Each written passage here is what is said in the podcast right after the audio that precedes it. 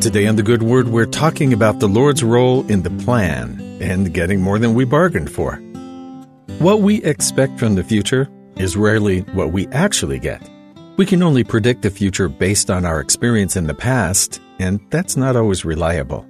Mostly, we expect the future to be like the past, following the same patterns and the trends we've already experienced.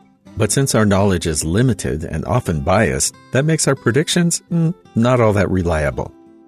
But just because we were wrong about what was coming doesn't mean it has to be negative. Instead, what God has in store for us may be greater than what we'd hoped for. Isaiah the prophet had a great number of prophecies for God's people, often speaking of the coming Messiah and redemption in greater detail than any other set of Scripture does. These prophecies, both then and now, provide a glimpse into the important role the Savior plays in God's plan. But that's not a role determined by mortal men.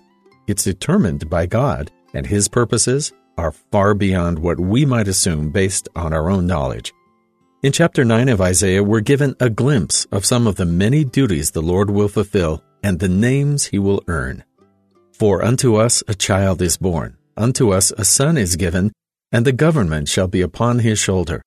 And his name shall be called Wonderful, Counselor, the Mighty God, the everlasting Father, the Prince of Peace. Of the increase of his government and peace there shall be no end, upon the throne of David, and upon his kingdom to order it, and to establish it with judgment and with justice from henceforth, even forever. The zeal of the Lord of hosts will perform this. In the meridian of time, the Jewish people were waiting for a literal and political king, one to free them from their perpetual oppression, at the moment, from the Romans. Much of leadership had convinced themselves that that political freedom was the only way to fulfill those commandments and prophecies that had been given. But the scope of Isaiah's prophecy was much larger than they had anticipated. The Lord Jesus Christ fits all the descriptions Isaiah gave him.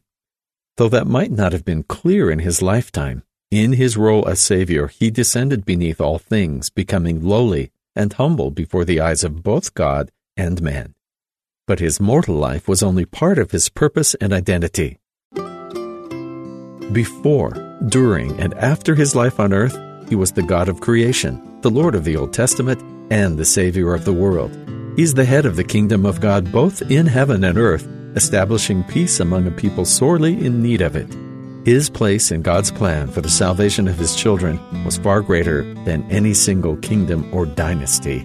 His rule is eternal the promises that come from following Jesus Christ are more than just physical safety and freedom. Though that may come in some circumstances, He's much more concerned with our eternal and spiritual growth.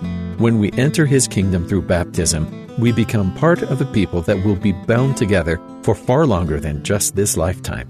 God's eternal power binds His disciples to Him and to each other, bringing to pass His vision of an eternal, infinite family. And that's the good word.